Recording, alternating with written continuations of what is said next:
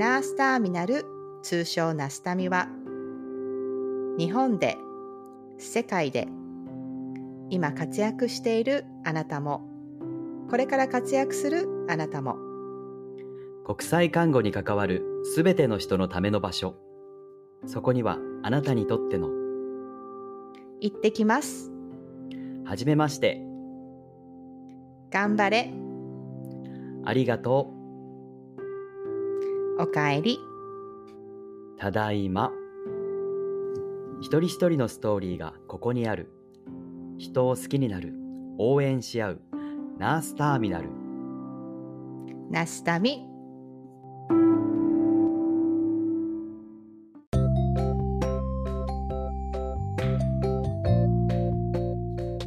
Nurse Terminal Present, Nasutami Radio.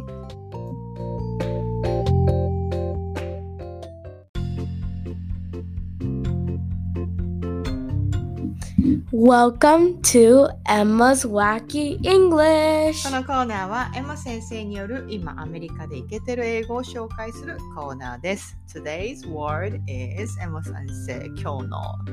英語は何ですか？FR. ?FR 何ですか ?FR FR means for real. for real どんな時に使うんですか？So, like over text and only over text. うん。Like, if someone's like, ugh, she's so annoying, you'll be like, for real, for real. Like, FR, FR. なるほど。あのメールとかの、えー、とテキストで FR for real ってなんかもう本当にそうだよねみたいなそういう感じの表現でなな何の話したっけ今お友達あの人ってすごい嫌だよねみたいな感じで FR FR ってこう返すともう本当に本当にそうだよねみたいなそういう感じで使う FR ってことですか Yes, and for more relatable purposes, if like over text, your friend is like, oh my goodness, that test today was so hard, う you ん would be like, FR, うん FR. なるほど。今日のテストすっごい難しかったよねって言って、その返しとして FR、FR って返すっていう、もう本当にそうだよねっていう感じで使うってことですね。And you put it in all caps. All caps. ああ、なるほど。大文字で書く。Yeah. ああ、なるほど。で、使うってことですね。もしよろしければ、皆さんも使ってみてくださいね。それでは、See you next time! Bye.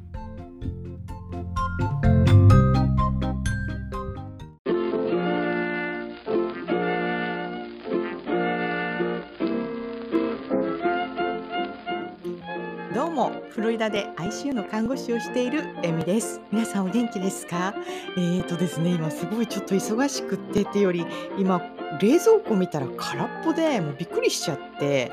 あのうちの子供たちフルーツ大好きであのコストコでいつもフルーツ大量に私買うんですけどちょっと今から買い物行きたいんであのケイさん申し訳ないんですけどちょっとナスタミラジオのスタジオ、えー開けとくんで、ちょっと見てもらっててもいいですかね。すいません。えーナスターミナルプレゼンツナスタミラジオ始まるよ。これ言ってみたかった。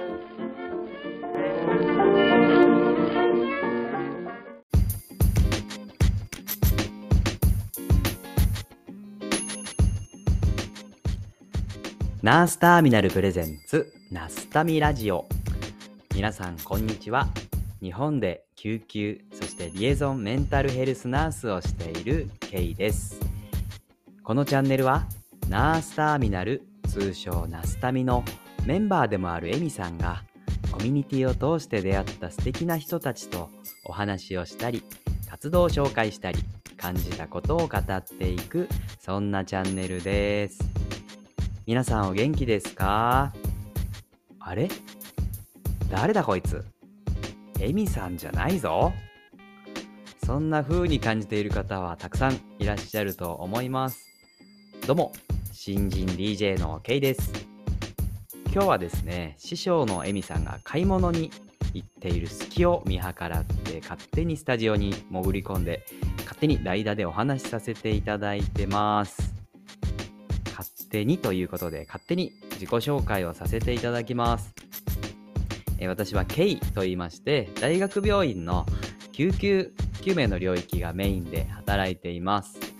えっ、とナスタミとのとあとエミさんとの出会いなんですけど最初に入った大学病院の救命センターでナスタミの代表の太一郎と同期でした。で気があったので5年間一緒に働く中で4年近くは一緒に住んでいたりとかそんな時期がありました。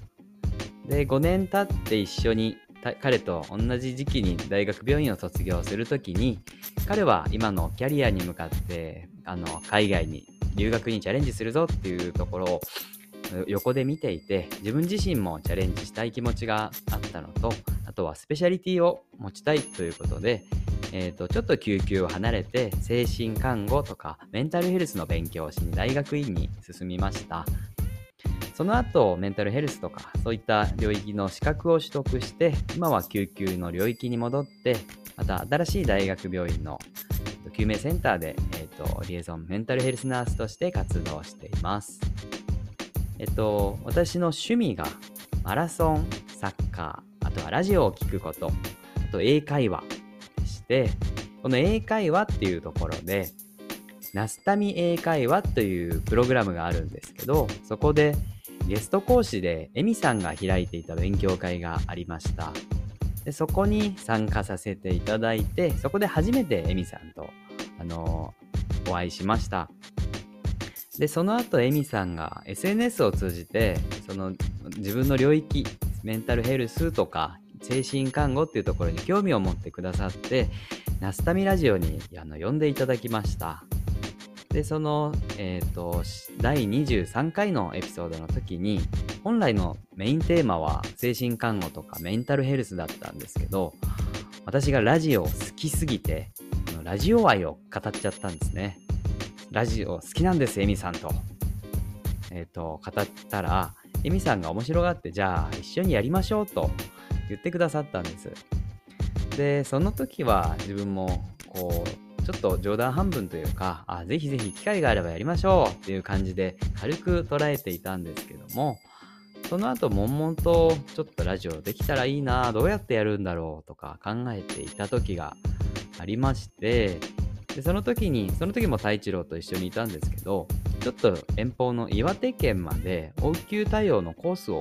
こう開催するようなプロジェクトがあってその帰りの新幹線で太一郎に相談したんです。太一郎ちょっとラジオ実際やってみたいなとも思うんだけどどう思う？って言ったらあいいじゃん。一緒にやっちゃいなよアナスタミラジオって言ってくれたんですね。でちょっと自分はまあもともと腰が重い方なので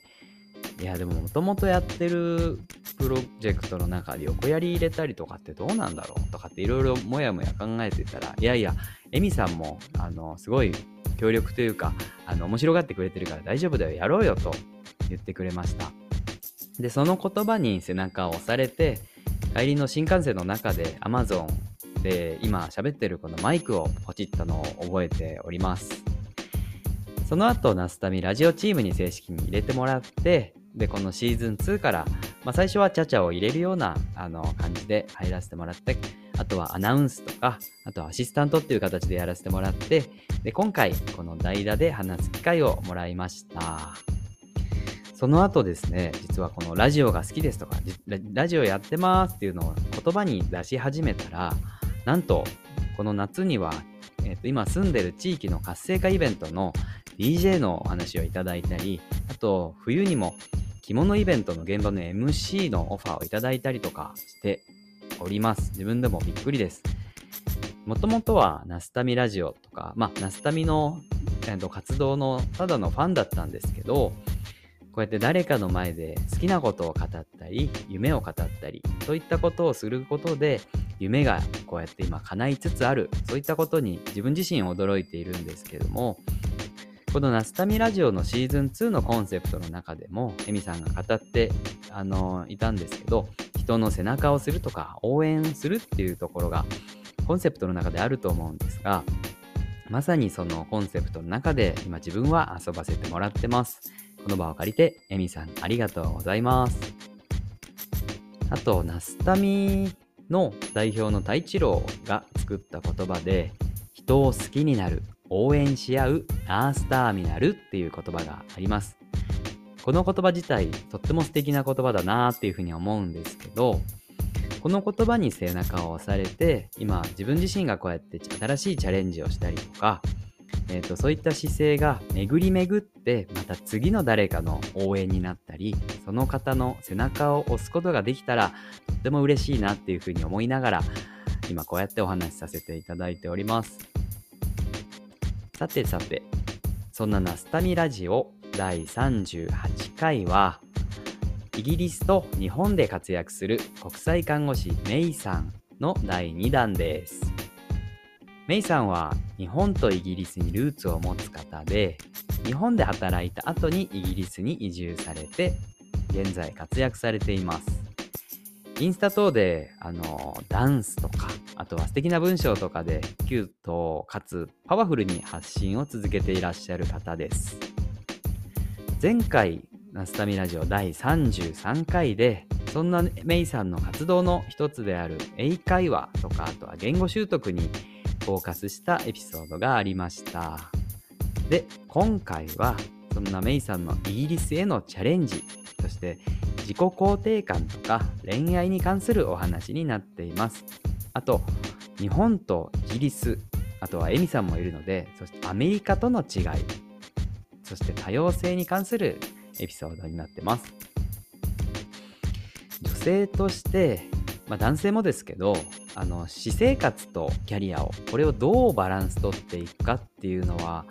永遠のテーマというか時に悩ましく難しくなるようなテーマかなっていうふうに思います。で私たち看護師は女性が多い仕事なのでまあえーとまあ、恋愛をうまくしながらも一人の自立した女性として生きていたいっていうメッセージをこう今回のエピソードから感じたんですけどそんなことを考えている方はとっても多いような気がします。私自身も大学病院にいるとやっぱりそういうふうに悩んでいるチームメイトはとっても多いなっていうふうな気がしています皆さんはどのように仕事と私生活と向き合っていますか？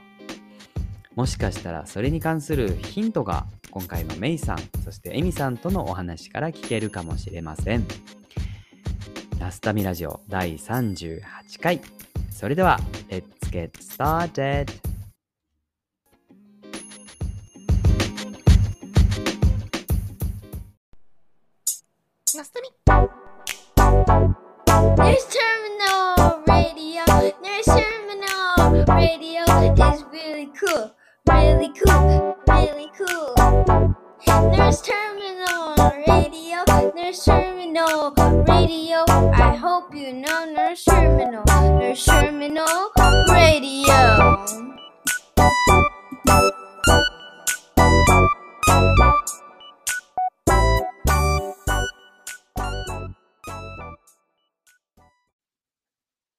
れこそ私が働いてた病院組織は121カ国から来た人が働いてる組織だったなし。なんかなんだっけな何かで調べた時にロンドンで話されてる言語が何百みたいな、えー、すごいです。あ、そういう認識なかった。やっぱにね、イギリスっていうとブリティッシュなまりで、こう、なんていうか、うん、統一されたものがあるのかと勝手に思ってました。もちろんやっぱりそのイギリス的感覚が全くないわけじゃないんですよね、ロンドン。まあその例えば親が違う国から来てるけどロンドン生まれロンドン育ちの人ももちろんいるし、ううん。ん、あのそれこそ他の国から来てパートナーシップビザだったりとかを、あのパートナーにのビザを受けるための試験にそのイギリス人とはこうあるべきみたいな,、なんかそういう試験をは受けるんですけどなんかその歴史イギリスの歴史だったりとかなんかその、うんうんうん。うんなんだ。うん。あの、私はもちろんメディアとか、その、まあ、イギリスらしさっていうのは、まあ、なんとなくわかるんですけど、まあ、ロンドンに限って言えば、すごくリベラルな場所なので、本当にありのままのその人らしさを認める場所だなっていうのをすごく感じますね。確かにこう、うん、違いをこうねあの言い言い出したらもう切りないってね感じになりますよね、うん、そこまで多国籍がいるとね。はい、でまあ LGBTQ に関してもすごく歴史がなんかこうサポートの歴史が長いというかあのロンえっとロンドンのうんとなんだっけないつだっけなプライドパレードが50周年だったかな。ああのインスタに載せたんですけど、なんかその世界的にもそういうのパレードも長くやってるし、うん、あのうん女性の権利に関してもこう、うん、しまあ、今西西洋というか、まあ、欧米をメインに、あの、どんどん進んでることではあるんですけど、フェミニズムのことね、まあ、ディズニーでさえも全部作り直してるじゃないですか、フェミフェミニストよりに。あの、そういったことも、こう、長く続けているし、なんかこう、街中に溢れてるんですよね、そういったメッセージが。広告だったりもそうだけど、なんか、うん、なんか、ところどころにそう感じることが多くて。なるほどね、うん、確かにそういう環境づくりっていうのは人の意識も変えますよね、結局ね、うん、なんか。多分そ、まあ、そういった雰囲気の場所にいたことで、またさらに、こう、あ、私は私でいいんだと思えたと思うんですけど、まあ、それでもね、あの、イギリスにいて2年ぐらいは、やっぱりその、自己肯定感っていうところまではたどり着いてなかったので、うん、なんかそこに触れるにはやっぱりその、ね、幼少期のことだったりとか、自分の人生を振り返って自分を知るっていうことが、あの、うん、すごく役立ったなと思うので。へイギリスにはどれぐらいいたんでしたっけ、うん、今、日本に一時帰国中ですもんね。そうですね、今一時帰国中ですけど、4年半ぐらい、ね。うん、ああ。うんうん。うん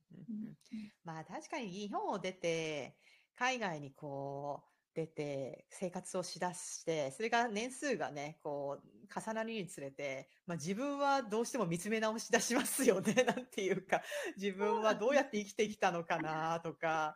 こういうのって私結構許せないんだけどなと思いながら、でもそこにフィットしていかなきゃいけない環境が、あの、こ私だったらアメリカにはあったりとかしつつ、うん、なんか、付き合っていかなきゃいけない部分はあるからね。そうですね。なんかその、海外に出るとやっぱり最初は孤独じゃないですか、みんな。うん、そういったところを乗り越えることも、やっぱり、ね、確かに。自分だったら理につながっていくのかなって。なんか一人の時間ってすごく大事で、また恋愛の話に戻るんですけど。うん、どうぞ。あの、で、そのイギリスの彼と別れてから1年間、うん、なんか、自分一人でもハッピーでいられる方法を、すごく、こう、追求したというか、はいはいはいはいはいはい。こう、若い時から常に誰かしら隣にいてほしい人だったので、なんかその、自分一人でなんか一人自分の足で立つみたいな、はいはいあの、はい、ことができずにいたので、そのまあ1年間本当に、あの、うん、自分の時間を大事にして、うん、海外旅行もすごいたくさん行ったんですけど、えー、あの、そうですね、なんか、恋愛のパートナーがいなくてもん人生ハッピーって思えるうん。ことうんがすごく自分にとってうん。大事な時間でしたね。いや、わかります。なんか、私の今の感覚だと、というか長年の私は結婚生活をしてきて、なんていうか、まあ、海外に来たのもあったので、なんとなくよくわからない、あの、国の中で生活もわからなければ、手続きとか何もよくわかんなくて、なんか自分が、こう、なんて言うんだろう。その相手がいて自分自身がコンプリートするというか、なんかこう、うん。自分一人だけ立ってると何か欠けているとか生活できないとか、なんか自分がこうできないことがあるとか、自分で何とかできないことがあるからっていう、なんか半人前みたいな、なんかそんな感じでうん。私は主婦をしてた時期が結構あって、なんかかそこを、やっぱ自分自身で、こう、立立たなきゃいけないって、まあ、私は強制的にならなきゃいけないってことになっちゃったんですけど、でも、なんかそこを乗り越えたときに、あ、自分一人でも、この、まあ私だったらアメリカの土地で、あの、生きれる、生きる、うん。生きれるっていう、まあそういうちょっとした自信がまずついてっていうところでは、やっぱりあの時の自分が、こう、なんていうんだろう。まあ、要は頼っていたんですけど、頼ることって別に悪いことじゃないんだけれども、なんていうか自分が、自分の人生があった中で、まあ、アディショナルとして何かこう、ね、あの、影響があるっていう付き合い方だと、の方が健康的だったなというか、私の中では、欠けている部分を埋めてほしいといつも思って生きてきた。なんかあれってす。ごく不健康だったし、相手にとってもすごい負担だったなって、私はそれはね、すごく振り返る部分があってっていうのは、うん、思います。共感します。ねえ。私、その、あの、一番自分を止めてたものっていうか、一番自分に多分無意識に聞かせてたのが、like, うん。I'm not good enough ってうん。も思ってたんですけど、うん。なんか、その勝手に脳が自分に言う私は不十分っていうはい。ことを絶対言わないって決めたんですよね。でうんなんか意識的にその逆のこと私はもうなんかありのままで十分みたいなのをうん自分にもう毎日のように聞かせてパソコンの画面に書いて 人前で話すの自自信がなくなっちゃう時がたまにあるから、うんなんか私は自信があるみたいななるほど私は自分ねを。信じているみたいなのを英語で書いてるんですけど、私は自分の足で立つことができるみたいな。ああ、なんかでも、そのマインドって強いですね。私結構逆を言ってんのかなそう言われると。なんかその、そういう言葉で、こう、ちょっと自分を凛とさせる部分は確かにあるんだけど、まあ、例えば私の今だったら、勤務前とかめっちゃめちゃなんか、何なんでしょうね、こう、精神状態なのか、ちょっと自分の体調なのかよくわかんないですけど、なんかすっごい緊張するときってなんかあって、勤務前に。で、なんかすごいこう、何度深呼吸をしても、なんか今日、そわそわする落ち着かないなーって思う時があるんですけど、いや、私はできる。私はやるんだって思うよりも、まあ、そうやって乗り切る時もあるけれど、その時って多分究極じゃない時っていうか、ああ、なんかやだな、うんまあでも大丈夫だよな。私だけここまでやったからできるよなって思える時ってまだ大丈夫な時で、なんか本当に、いや、ちょっと今日なんか、えなんかちょっと泣泣きそうだな、みたいな。なんかそういう時って、逆になんかこう、あ、別に完璧じゃなくたっていいじゃんとか、自信がなかったって、多分助けを求められるじゃんとか、なんか逆の方向で自分を慰めているっていうか、そういうパターンも。うん。うん。なんか結局私、その、まあ、今のマインドとしては、もうなんとかなるっていうのが分かってるので、何かしら失敗しても、まあなんとかなるっていう、今までやってきたことがあるからこそ、なんか、確かに。ちょっとした、こう、自分が思い通りにいかないことがあっても、けど結局なんとかなるっていうのが、なんとかねまあなんとかなっちゃったりするしねっていうのはありますよね。うんうんうんうんいやー、でもわかるな。その、I'm not good enough ってやつは、すごくずっと思ってました。私、主婦の時なんかは。なんか、うん、生計立てるのがすごい難しかったりとか、例えばパートナーがなかなかこう精神的にこう安定しなかったりとか、とか、うんやっぱなんか妻として、まあパートナーとしてというか、自分がサポートしきれてないから、うまくいかないんじゃないかっていう、なんかそういうメンタルにやっぱ陥っていったっていうか、なんかそれはすごい経験したので、うん。で、なんかそういう時って、例えばママ友とかとかお友達とかにそんな話をしても、あの、まあ、そういう時期もあるよとか、大丈夫だよ、みたいな感じで終わるんだけど、自分の中で全然解決しなくって っていう、なんか、うん。だから主語がいつも相手で、なんかそれに対して私が何ができるんだろうっていう、なんかそういうマインドに陥った時って、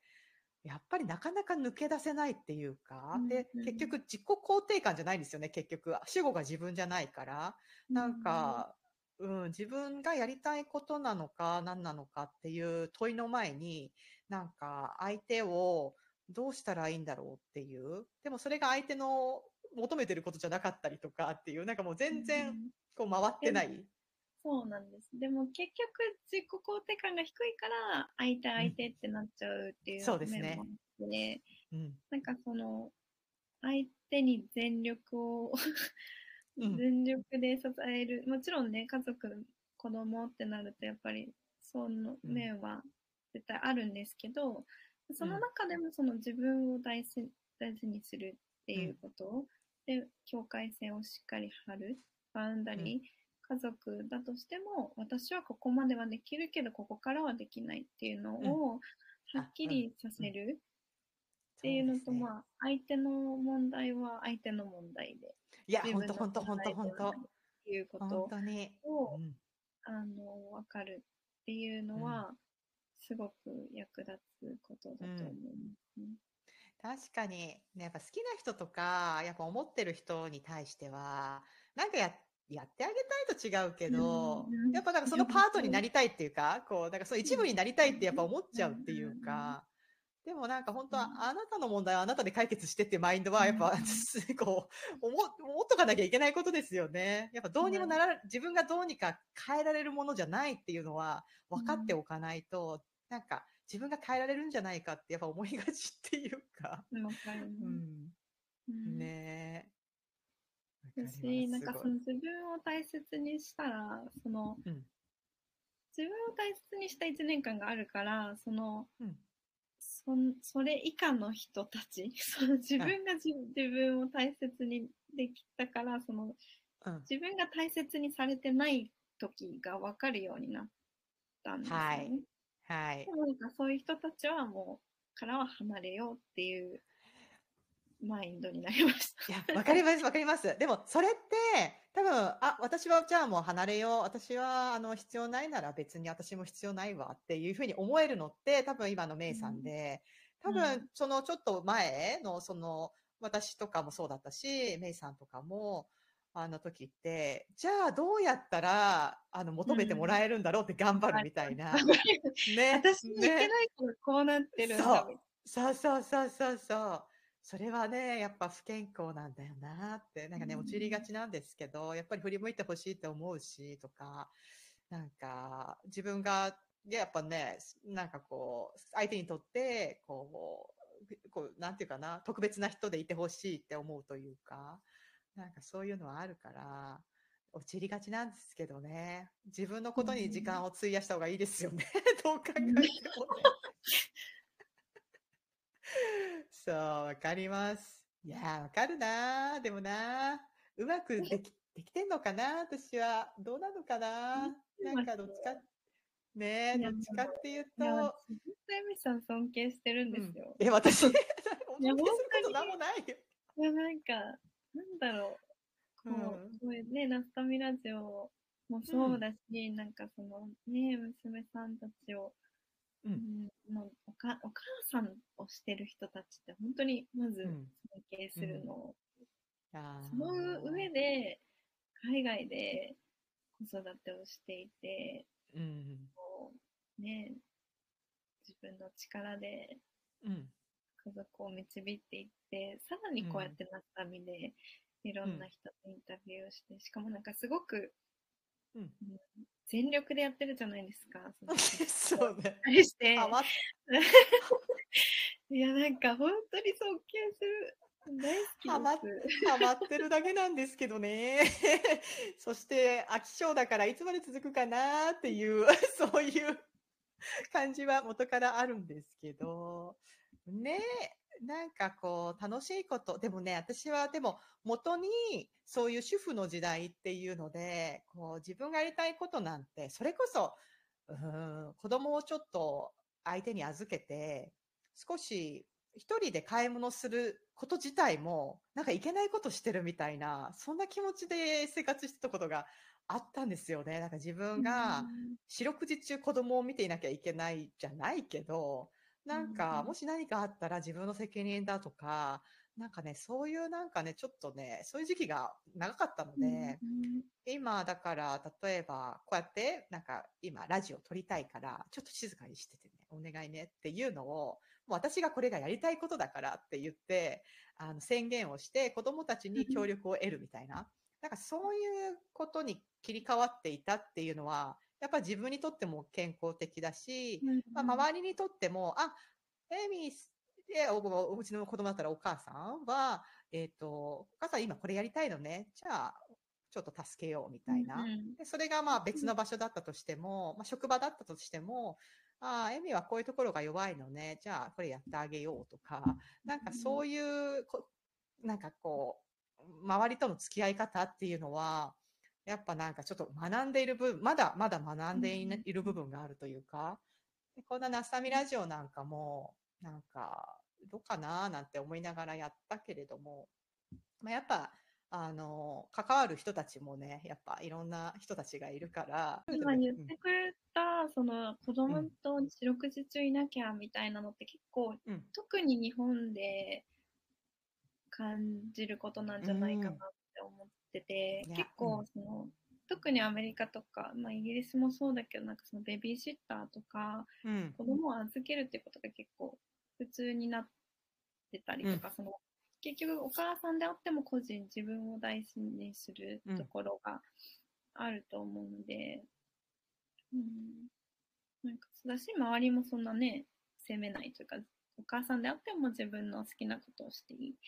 ていう感覚なのででいや、それはすごいあります。うんさっき言ってたその、ね、子供たちに「お母さん今これやってるからごめんね」ってそのそれも結局さっき言った境界線バウンダリーだと思うんですけど、それってその結局そうすることによって子供もそれを学ぶじゃないですか。あうん、そうしていいんだって。うん、でだからお母さんがそのそれを示すことって子供たちにとってもいいことだと思うんですよね。うん、うん、うん、うん。うんいや、本当に、それはね、私はそう、多分アメリカで生活したことによって学んだっていう部分は、すごくあるなって思ってるんですよね。なんか、こっちって本当に、例えば、なんだろうな、あの、全然、なんか、今日、例えば今の、えっと、娘の、えっと、お友達の親二人、両親二人、今日は、えっと、お母さんのお誕生日だから、ディズニーにお父さんとお母さん二人で、あの、今週末の週末は二人で行ってて、で、まあ、その子供たちは、あの、いとこか、なんか違う家族が、あの、まあ、ベビーシッターというか、まあ、見てるんだ、みたいな。なんかそれが普通っていうか、うんああ、いいね、お誕生日、お父さん、あ、お母さんのお誕生日、お父さんと一緒に祝うんだね、みたいな。なんか、それでなんか、いいなーで終わる話なんだけども、なんかそれがちょっと日本だとそんなことをするとなんか、え？みたいな、子供置いて そんなみたいのがまだ残ってんじゃないかなみたいな。なんかそういうのはちょっとあったりはしますよね。うん、うん確かに。ね、もうね、みんな批判するのやめたらいいと思う。人は人だから。確かに、ジャッジーなところは拭いきれないですよね、日本って。なんでなんだろう。うんなんでそうさせるんですかね。結局、自分に肯定感が低いからだと思うんですよ。あ自分ー自分じゃないから、周りのハッピーを、ああ、そうなのかな。あとは、なんか、自分は、それがさっきのその自分に厳しいみたいなところに戻ると、自分はこう我慢してたりとかこうしてるのになんでこの人は違あうんだろうとか、あとはやっぱり学校教育ですよね。みんな同じがいいっていうことを小さい時から教わっているので、なんかこう、マジョリティから離れ、はは離れた人をあ。見ると、あ批判したくなっちゃう人がいるんじゃないかなってー確かに。その話誰かともしたな、つい最近。例えば子育て一つにとっても、私の時代はこんなに苦労したんだから、うんあなたはそういうふうな苦労してないってことは、なんかまだ分かってない子育てのことみたいな、うんなんかそういう言い回しをされるっていうか、うん別になんか人それぞれでいいんじゃないみたいな。結局その看護業界のいじめとかもそうですよね。なんか私の時代はあそうだったんだから。そうだ、そうだ。ほんとそう。ほんとそうだと人思いますにやられて。嫌だったことは次の世代にね、そのままやっちゃダメですよね。うんうんいや、ほんとそう思いますうん。あ確かにね、元がな、やっぱな、島国っていうかね、やっぱ日本人で構成されたもので、統一をして、こうね、みんな平等にやることで統制を取っていた国の姿があるところから、まあそれでね、できているクオリティもあったりするから、一概にそれを批判するつもりもないけど、なんかアメリカなんか本う当、んあ、いいえ、どうぞ。あいえいえいや、アメリカなんて本当元からそんなのも、なんかもう求めることすらもうなんか 諦めてるっていうか、仕事取っても自分と同じような気持ちで働いてる人なんて、なんか、なんかい、いな、いいたらびっくりみたいな、なんか そういう感じで働いてたりするから、なんかね、あんま求めすぎない、求めすぎないっていうのもまあ、一個必要なのかなって気はしますけどね、なんていうか。なんか、イギリスは島国なんじゃないですか。で、うんなんかあ、確かに。結構日本に似てるとこあるんですよね。もともうんと保守的な国で。はははははは。だからまあ、近づくとすれば、イギリスみたいな形で、その首都だけちょっとリベラルになるみたいな感じになるのかなって思あってるんですけど、あ、なるほどまねあ。そこロンドンまでは行かなくても、うん。なんか、うん、どうなんですかね。まあ、でも日本らしさもすごく好きだから、なんかこう、うん日本、なんかその、いいバランスを、んが見つかればいいですよね、日本いや、本当に、なんかね、じ、あの、それぞれの人、なんか、その、その人人それぞれが生きやすくなるんじゃないかなとは思います。そういうマインドを持っていた方が。なんかね、私、でもすごい不思議なんですよね。日本ってすごいユニークっていうか、例えば宗教を取ったりすると、あの、しなんか、どんな宗教のいいところ取りをするじゃないですか。クリスマスを取ってみたり、なんか、あの、お正月をちゃんとやってみたり、うんなんか、うんあの、ちょっとイベントごと。感なんだろう、感覚はないんでしょうね。なんかその、うん。そうそうそうね。楽しいことをこう全部取り入れるそうそうそうそう。その、その感覚ができるのに、うん。なんで、その、ちょっと違う価値観だったりとか、うん違い異文化のなんかそういうことを、こう生活とか、その、なんていうかな、なんか職場とかに、なんかそこはなんで抵抗がああるんだろうっていうか、うん。逆に言うと、海外の方が宗教とか、なんか結構決まったことをやらないと、なんかちょっとダメみたいな、こうお堅いところが逆にあるけれど、うんなんか、そこがなんか惜しいよなってちょっと思っちゃうっていうか。うん。なんかハロウィンでうん仮装パーティーぐらいやって楽しんでイエーイぐらいなことができるのに、なんで、なんか、あの、職場で髪の毛ちょっと染めてんのはダメなんだろうみたいな、なんかそういう感覚がちょっとあるっていうか。それぐらい楽しめるぐらい世代世代間のギャップっていうのが大きいんだと思うんですよね。日本はねあー。年功序列だから上が言うことが絶対だと、やっぱりちょっとね、時代が変わる、社会が変わることは難しくなってくるあスローになーっていくんですよね。確かに、うんそういうことなのかな。うんねねえあとはやっぱり教育だと思ってるんですけど、確かに。とか言って。確かに。いや、私もなんでアメリカで、やっぱもうちょっと頑張りたいなって思ったのって、やっぱ日本で子育てしたいかな、どうしようかなって、やっぱちょっと思った節はあったりするっていうか、だから、こっちで私、ママ友結構いるけれど、アメリカで子育てをしようって決めた人たちって、やっぱりちょっとなんか、日本すごいし、安全だし、いや、すごい国だしってありつつも、やっぱなんとなく、うん、でもねってなんかちょっと引っかかる部分が、子供たちのことを考えると、なんかあるんですよね。うちなんかは特になんとなく。うんうん